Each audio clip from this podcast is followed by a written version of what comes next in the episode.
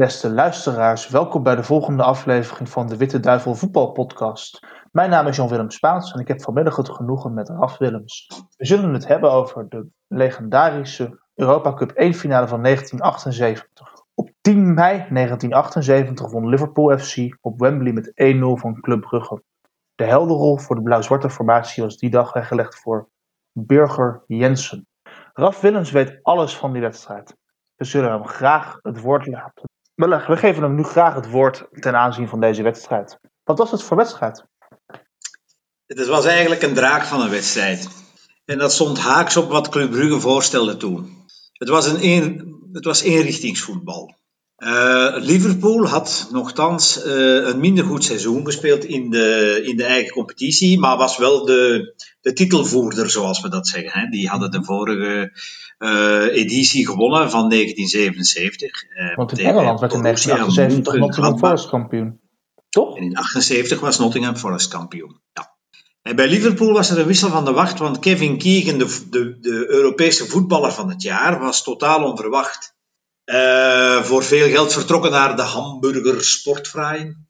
En in zijn plaats was Kenny Dalglish gekomen van Celtic.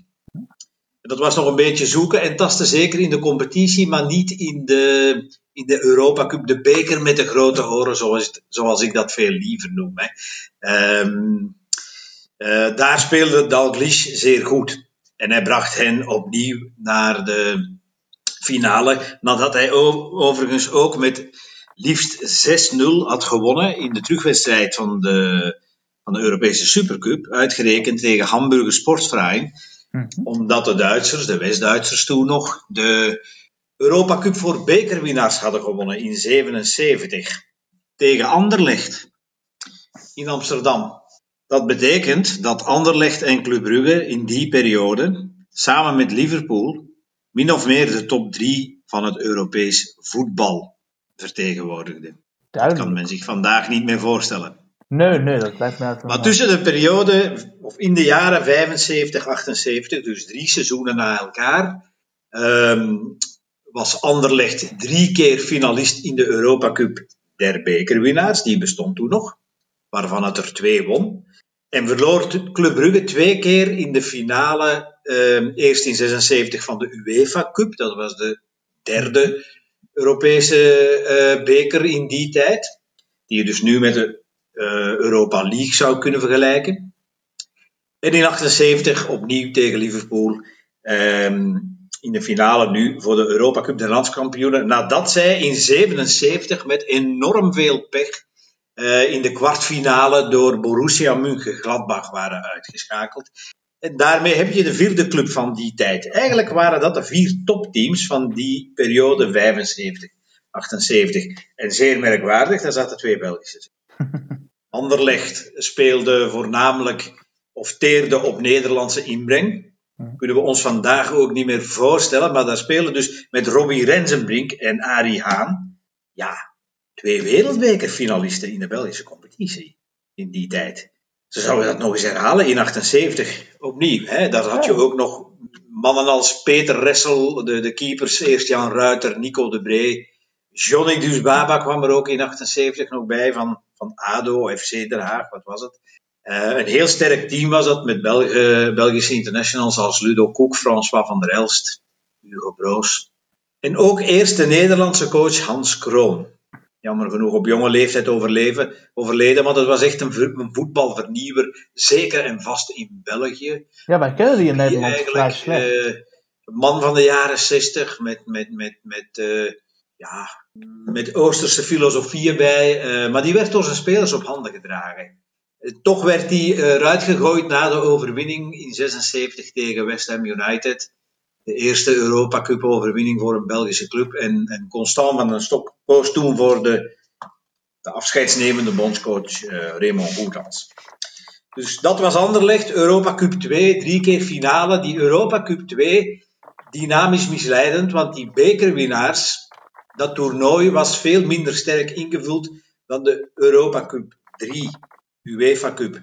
Mhm. Waarom? Omdat daar de nummers 2, 3 en 4 van de competitie doorgaans de, ja, de aan deelnamen. Terwijl een bekerhouder, ja, soms, Anderlecht heeft ooit in die periode tegen de bekerhouder van Wales gespeeld, Wrexham, want dat was een derde klasseclub. Uh, in die tijd won ook Sunderland eens een keer de beker en dat was ook een tweede klasse en zo verder. Dus je kon zo wel dankzij gelukkige lotingen ver geraken. Die UEFA Cup, dat was eigenlijk het sterkst bezette toernooi. Nog in wezen beter bezet dan de Europa Cup der landskampioenen. Als je ging kijken, tenminste vanaf pakweg de achtste, kwartste finale. Omdat je daar echt de absolute topclubs had, hè, die toevallig dat seizoen of het seizoen daarvoor het kampioenschap hadden gemist.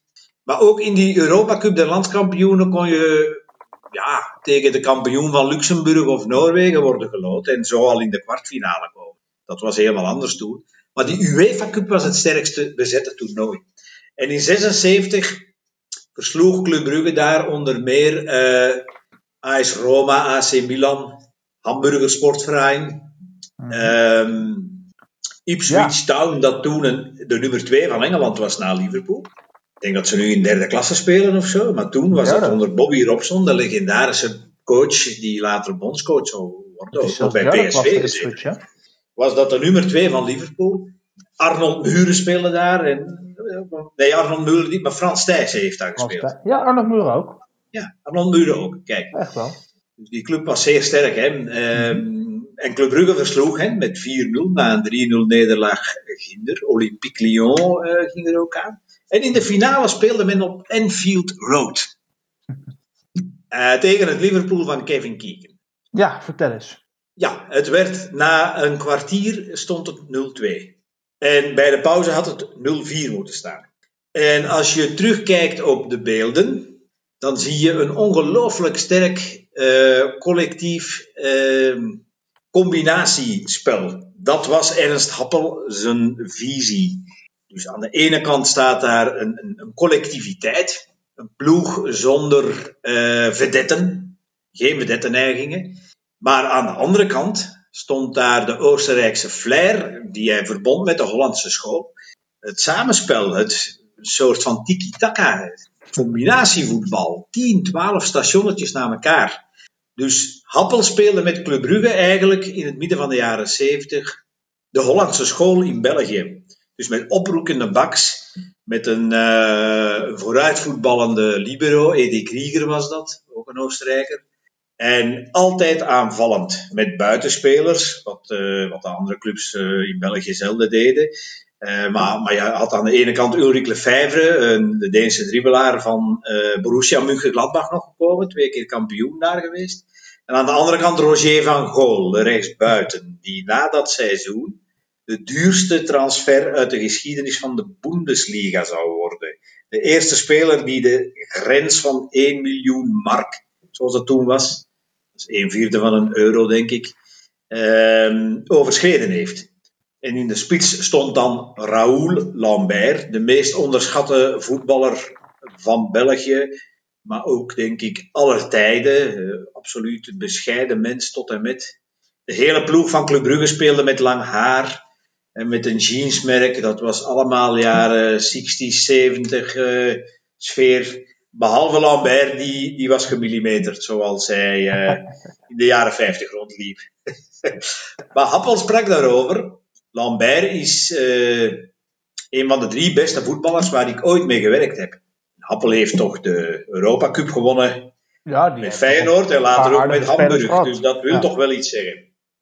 In het doel stond de enige vedette van de ploeg, dat was Birger Jensen. Vedette in de zin dat hij geen vedette neigingen had, maar dat dat wel een, een, een showspeler was, waar het publiek voor uh, kwam kijken. Uh, dus merkwaardig genoeg, bij de meeste echte topteams is een spits of een middenvelder de, de man die het verschil maakt. En bij Club Brugge was eigenlijk Birger Jensen degene die het meeste talent had. Op Enfield Road speelde Club Brugge Liverpool in de eerste helft werkelijk naar huis. Um, zoek het op. Er wordt geweldig goed gecombineerd en er wordt uh, uitgelopen tot 0-2. En Van Gool komt twee keer alleen voor de keeper. Eén keer met Lambert er nog bij. Hij heeft maar af te leggen, maar hij gaat voor eigen succes en knalt hem centimeters naast de paal. In een uh, onwaarschijnlijk gekke tweede helft in de richting van de, van de Liverpool-kop En jij als Liverpool-fan weet wat dat betekent.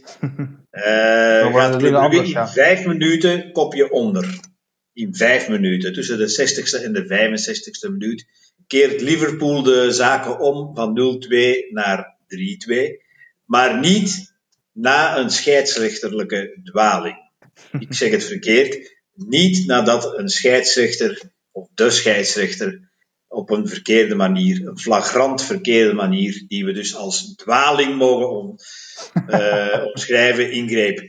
Er werd een fout gemaakt, uh, de beelden wijzen het echt uit, minstens 10 centimeter buiten het strafschopgebied, door uh, de aanvoerder van club Alfons Bastijns op Phil Neal, als ik me niet vergis. En hij legt hem binnen. Hij legt hem op, het straf, op de strafschopgebied. Dat was het begin van de ommekeer. 1-2 en het werd dan 3-2 binnen 5 minuten. Terwijl Club Brugge dus 0-4 had kunnen voorstaan. Maar 3-2 in een uitwedstrijd zou je, want de finale ging toen over twee wedstrijden, in Brugge toch goed kunnen maken. Dat is toch geen heel slecht resultaat? Dat is een van de wedstrijden waarvan men bij Liverpool zelf zegt dat ze nog nooit zoveel hebben afgezien als toen. Want Liverpool uh, speelde eigenlijk altijd vanuit de eigen kracht. Of het nu op Enfield Road was, of in een Europese uitwedstrijd. Men, men trachtte te voetballen. Het was niet dat men zich barricadeerde voor eigen doel. Mm Maar Club Brugge was toen zo sterk dat dat de hele tweede helft wel het geval is geweest. Het, uh, het werd 1-0 na 12 minuten. En dan Kiegen trapte een vrije trap naast de paal binnen, buiten het bereik van Jensen, een minuut of drie, vier later dan de volledige tweede helft is Liverpool eigenlijk uh, niet meer uit zijn uh, versterkte verdedigingspositie gekomen.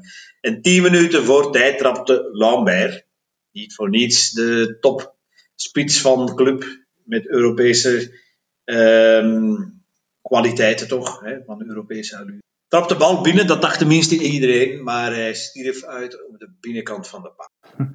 En, en zo, bleef het bij. Dus twee jaar eerder was Club Brugge veel sterker dan Liverpool in die dubbele finale. Maar in 1978 was dat niet het geval. Maar verloor alsnog met 3-4. Mm -hmm. In 1978 was dat niet het geval.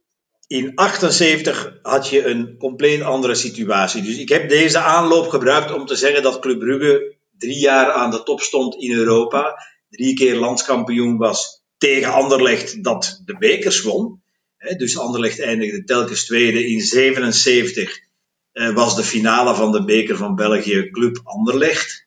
Dat had de allure van een Europa Cup finale toen in wezen. Er waren ook meer dan 60.000 toeschouwers, een absoluut record voor de bekerfinales. Het werd daar ook 4-3 na een prachtige wedstrijd.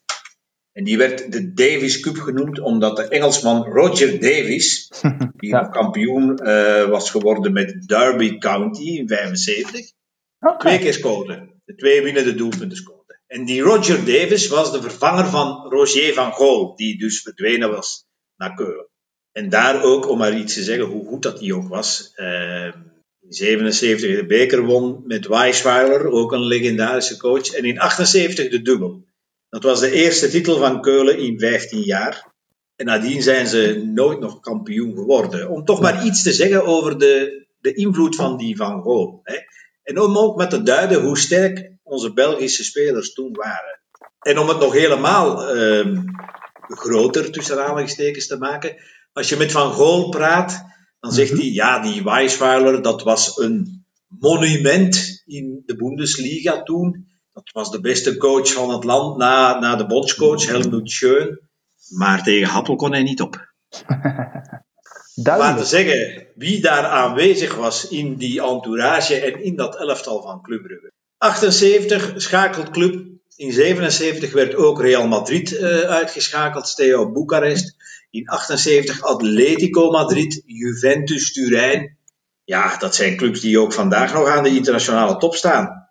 En werd het opnieuw finale tegen Liverpool. Club Brugge had in de halve finale uh, Juventus uitgeschakeld. Dat was toch het echte tijdperk van het Catenaccio nog. Door gewoon in een 4-2-4 te spelen. Appel gooide vier aanvallers in het veld. En liet dan ook nog eens zijn vleugelverdedigers oprukken. Want het eerste doelpunt werd na drie minuten gescoord door de rechtsachter Fons Bastijns. In die wedstrijd valt Raoul Lambert geblesseerd uit voor de rest van zijn loopbaan, min of meer. Alleszins voor de rest van de competitie. Hij was toen ook al 33 jaar. Is nooit echt nog teruggekomen op het hoogste niveau.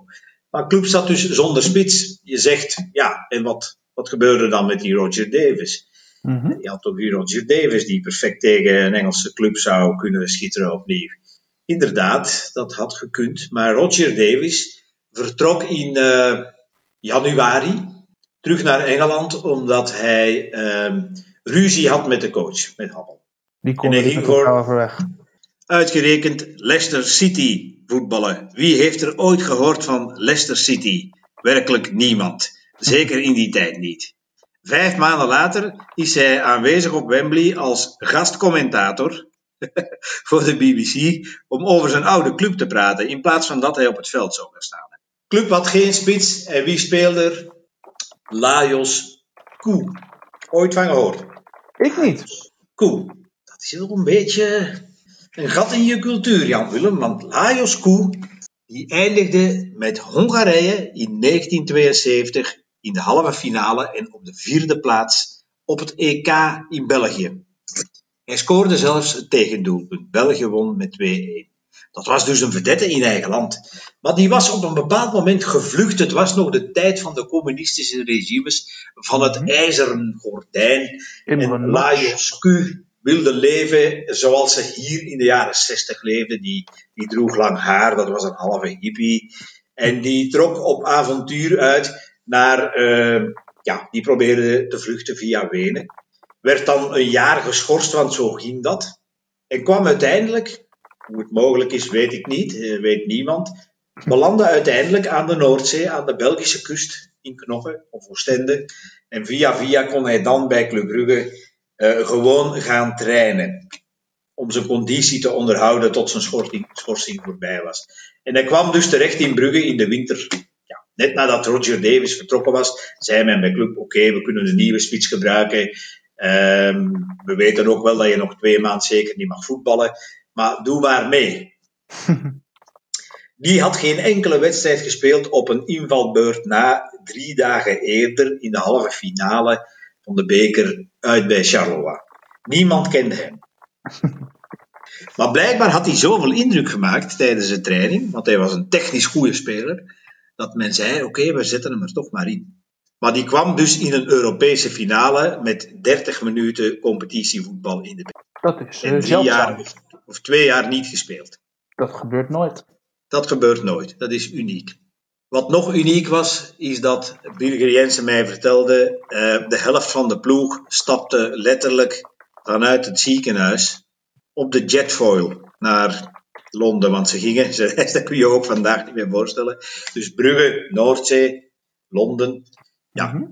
in vogelvlucht is dat allemaal niet zo ver. Men reisde dus tussen de supporters in een jetfoil. Ik weet niet of het nu bestaat, maar toen was het een zeer moderne vorm van, eh, van het kanaal oversteken voor toeristen. Dus men reisde tussen de supporters met het elftal vanuit de Noordzee, de Theems op, tot aan de, de Tower Bridge.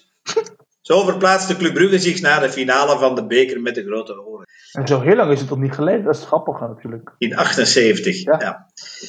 Dus de meest eh, belangrijke dag uit de geschiedenis van Club Brugge, van een club court die de finale bereikt van de beker met de grote oren, werd op die manier voorbereid. Maar Jensen zei, ja, de helft van onze ploeg zat echt in de ziekenboeg. Die, werden, die moesten zelfs verzorgd worden in, in het ziekenhuis. En zo stapte die eh, de jetfoil op. En inderdaad, in de, in de week daarvoor waren er maar, waren er maar zeven spelers op de training beschikbaar. Het is ook een andere tijd. Vandaag heeft men 40 selectiespelers of 30. Toen waren het er 14 of 15, meer niet. Hè. We spelen altijd met de 15 dezelfde spelers. En er waren maar zeven op, de, op het trainingsveld beschikbaar. De rest zat in de zogenaamde ziekenboeg, hè, zoals men dat in voetbaltermen zegt. In de week voor de belangrijkste wedstrijd. Dus in zekere zin viel het met een 1-0 nederlaag nog goed mee. Ja. Dan kwam men daar aan eh, op de avond voor de wedstrijd. En dan was het de gewoonte dat de, de deelnemende eh, finalisten, de, de twee teams, in het stadion mochten om een eerste trainingssessie te houden. Zo Mhm. ging dat vroeger. Maar omdat het uh, zo hard geregend had, echt een soort zonvloed die gepasseerd was, uh, weigerden de supposten van het Wembley Stadium, het Wembley, het Empire Wembley Stadium, zo heette het officieel geloof ik, de spelers van Club Brugge toegang tot het veld. Ha. Wat ze waarschijnlijk, ja, waarschijnlijk hadden ze dat ook met Liverpool gedaan, maar uh, ja, die speelden vrijwel elk, elk seizoen een finale op Wembley in die tijd, of een halve finale van een of andere uh, bekertoernooi, dus die kenden dat uh, als hun broekzak. Wembley heette bij ons Anfield South. Ja, zoiets was het, hè? ik geloof het. Maar voor de spelers van Club Brugge was het de eerste keer dat ze zich daar bevonden in hun leven. Dus behoorlijk intimiderend. En dan hebben zij dus uh, ergens in de buurt van Wembley een, uh, een oefenveldje moeten zoeken van een amateurclub. Een veld dat tussen de koeien lag, zegt Birger Jensen daarvan.